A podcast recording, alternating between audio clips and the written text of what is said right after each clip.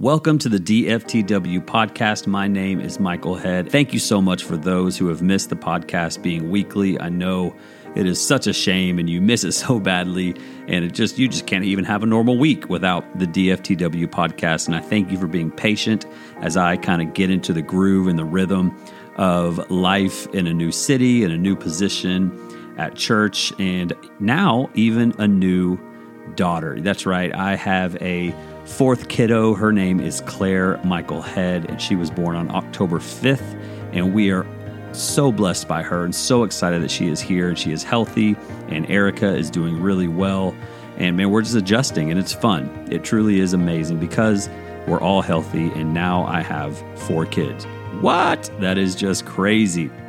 So, but so good.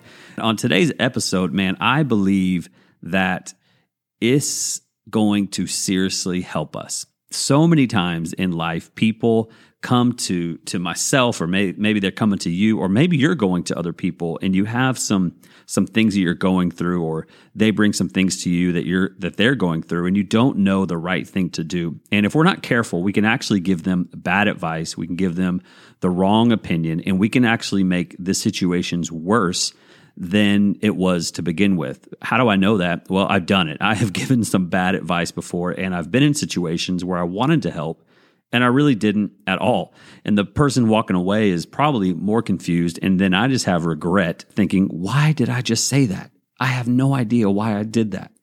And I've learned a few things and I want to share those with you because I want to be able to help people and I want you to be able to help people. Or maybe someone may come to you and say, Man, I don't know what to do in this situation. And you could forward this podcast to them and be able to utilize this podcast to help you never know who. And so the truth is, we have all been so close to people going through hard times.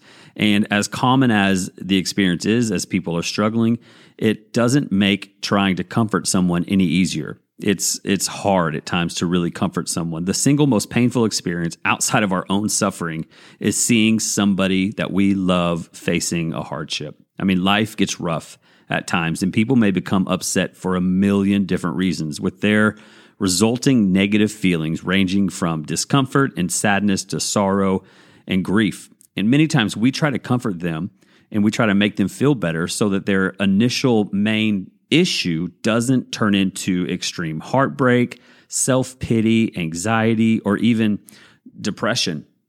And so, what do we try to do? We try to rely on these cliche words like, you know, you're, I'm so sorry. You poor thing. It's not your fault. Don't worry about it. I know how you feel. I mean, these are things that we say. And again, I'm not getting on to anybody. I have said every one of those things in multiple situations and completely blown it so many times. And when we are unsure about what the right thing to do or to say is, it's because we feel so awkward in those moments. We don't know what to do. And we feel like this deep emotional discomfort when someone comes to you and brings you this sad news or you hear of something happening and and you don't know how to reach out to them, you're not sure what to do. And really, truly, the worst thing that we could do is feeling sorry for someone and then trying to cheer them up. Like that can seriously crush them. And it can make the person feel so annoyed or angry or just truly upset with us. And that's not even our intention, but at times that's what we do. We're just trying to make them happy. Oh, it's going to be okay. Move on. Deal with it. Ah, da, and if our timing and the words that we say are wrong, the outcome of our attempt to help can do the complete opposite.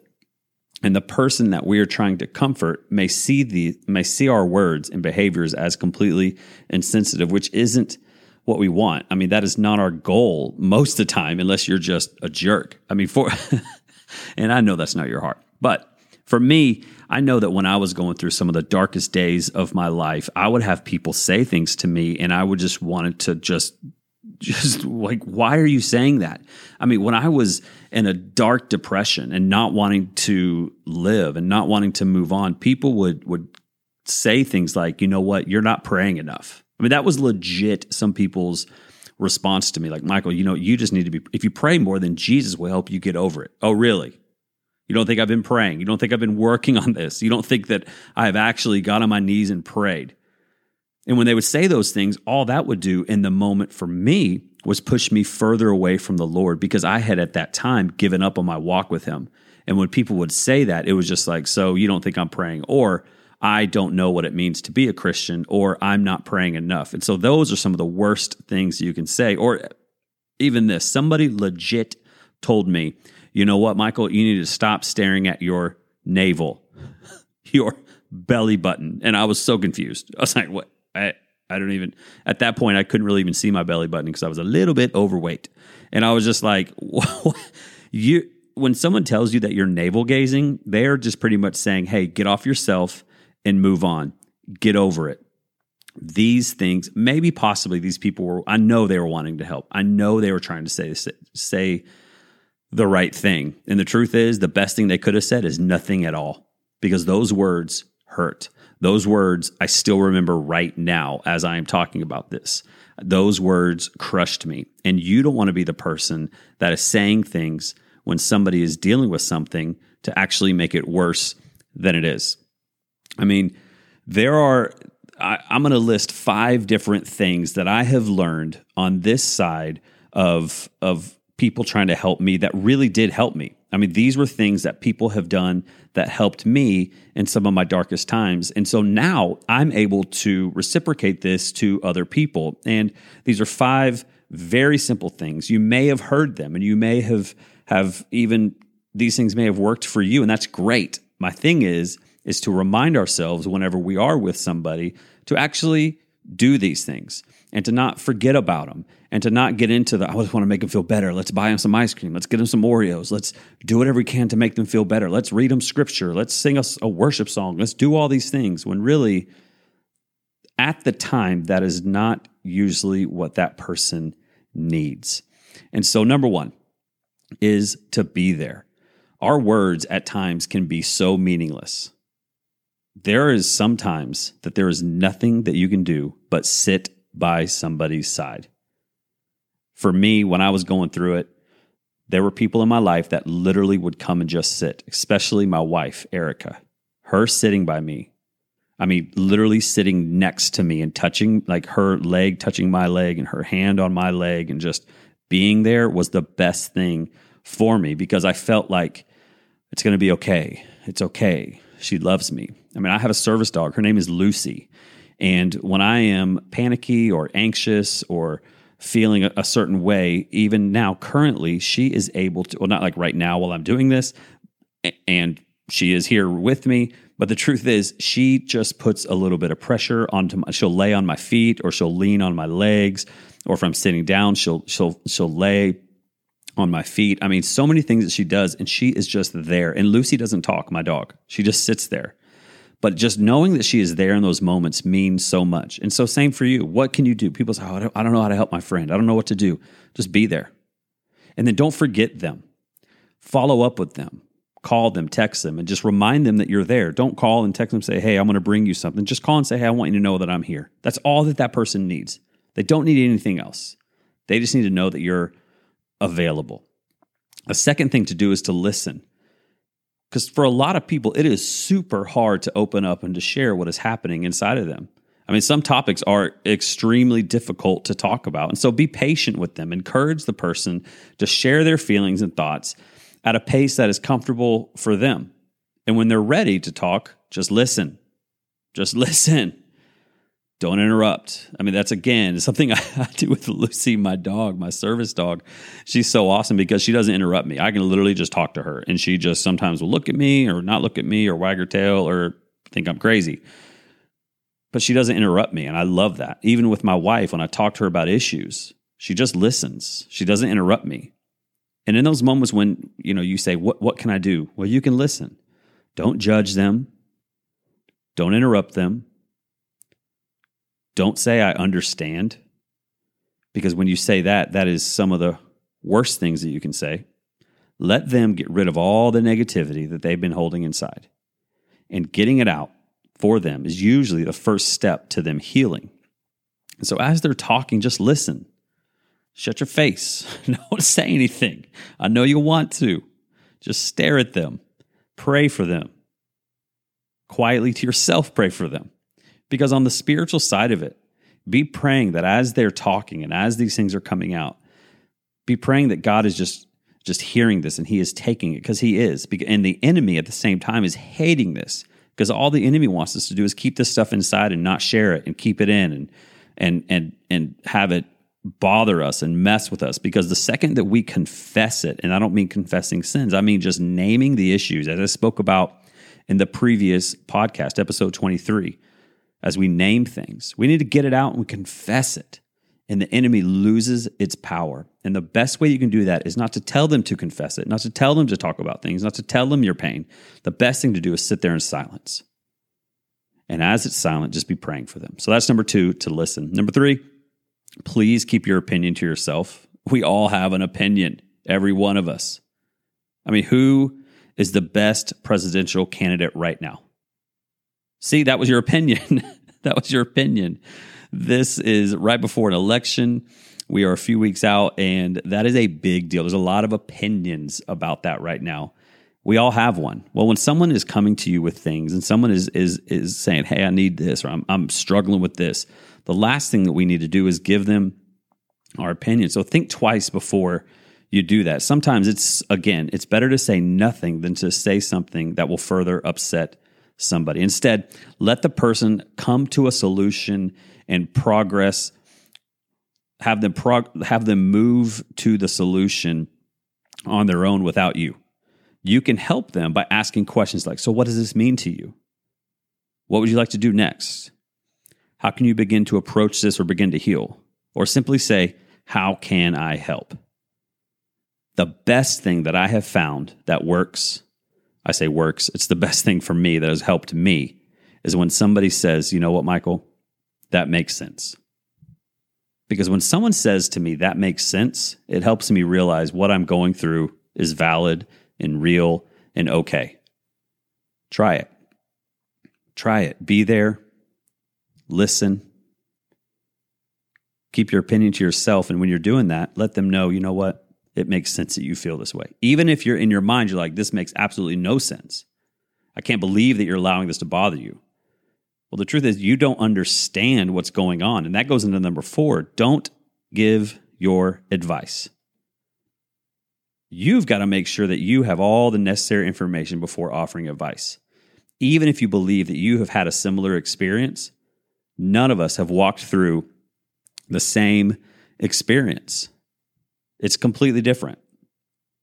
And if you're going to be pushy about doing things your way, the other person may become defensive, uncomfortable, or even withdrawn.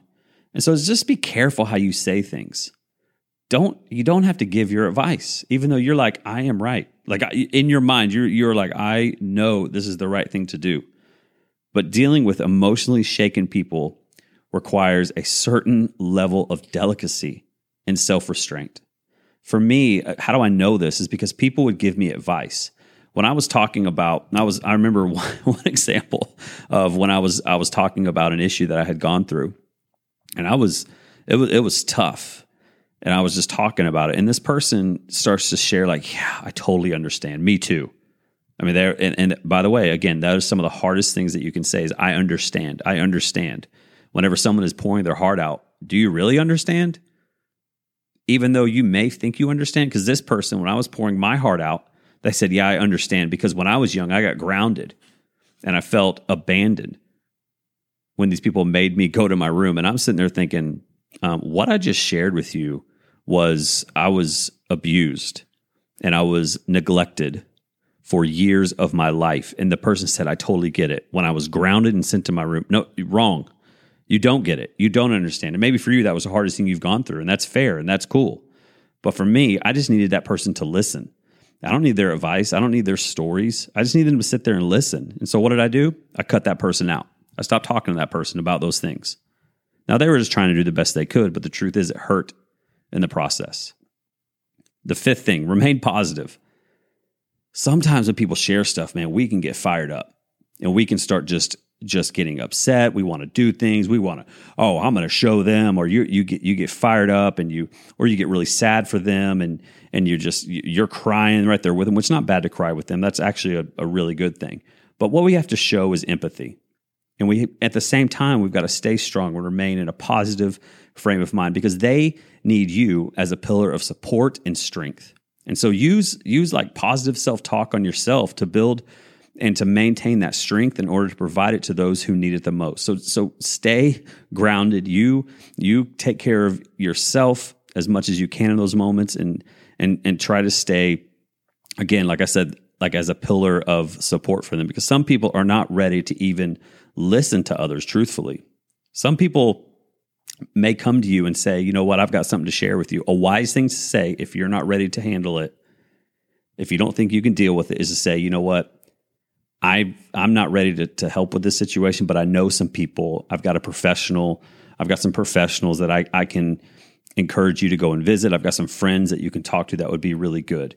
It's okay to say you're not in a place to handle it. For me, there are certain things that people have wanted to talk to me about that truthfully in the moment I didn't want to talk about it because it's very hard at times to hear those things. And so what, what I will say is, you know what, I, I think that you may need to talk to somebody else about this. And that's totally fine. It's not rude. You're taking care of yourself and you're giving them the best thing you can do is in that moment, you you can't give it to them. And so give let somebody else have that blessing of trying to be with that person. Ultimately, though, out of those five things, so let's do a recap of those five. The first thing is to be there. The second thing, listen. Third, keep your opinion to yourself. Fourth, don't give your own advice. Fifth, remain positive. Ultimately, though, we've got to point people to Jesus.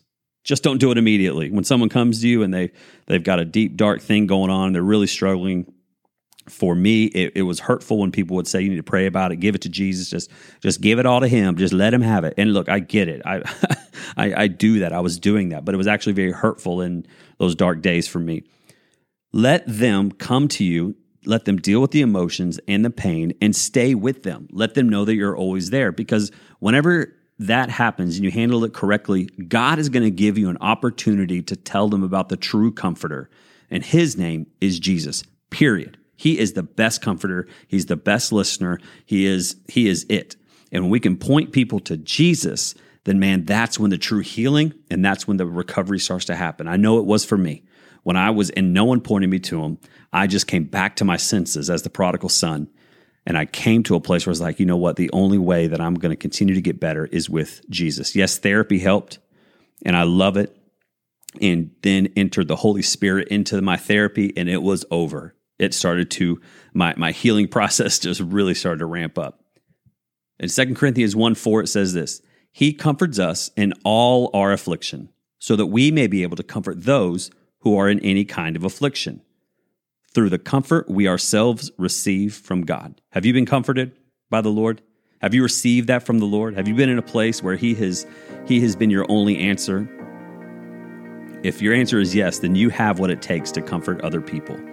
You don't need the words, you don't need the programs, you don't need anything else. You have Jesus.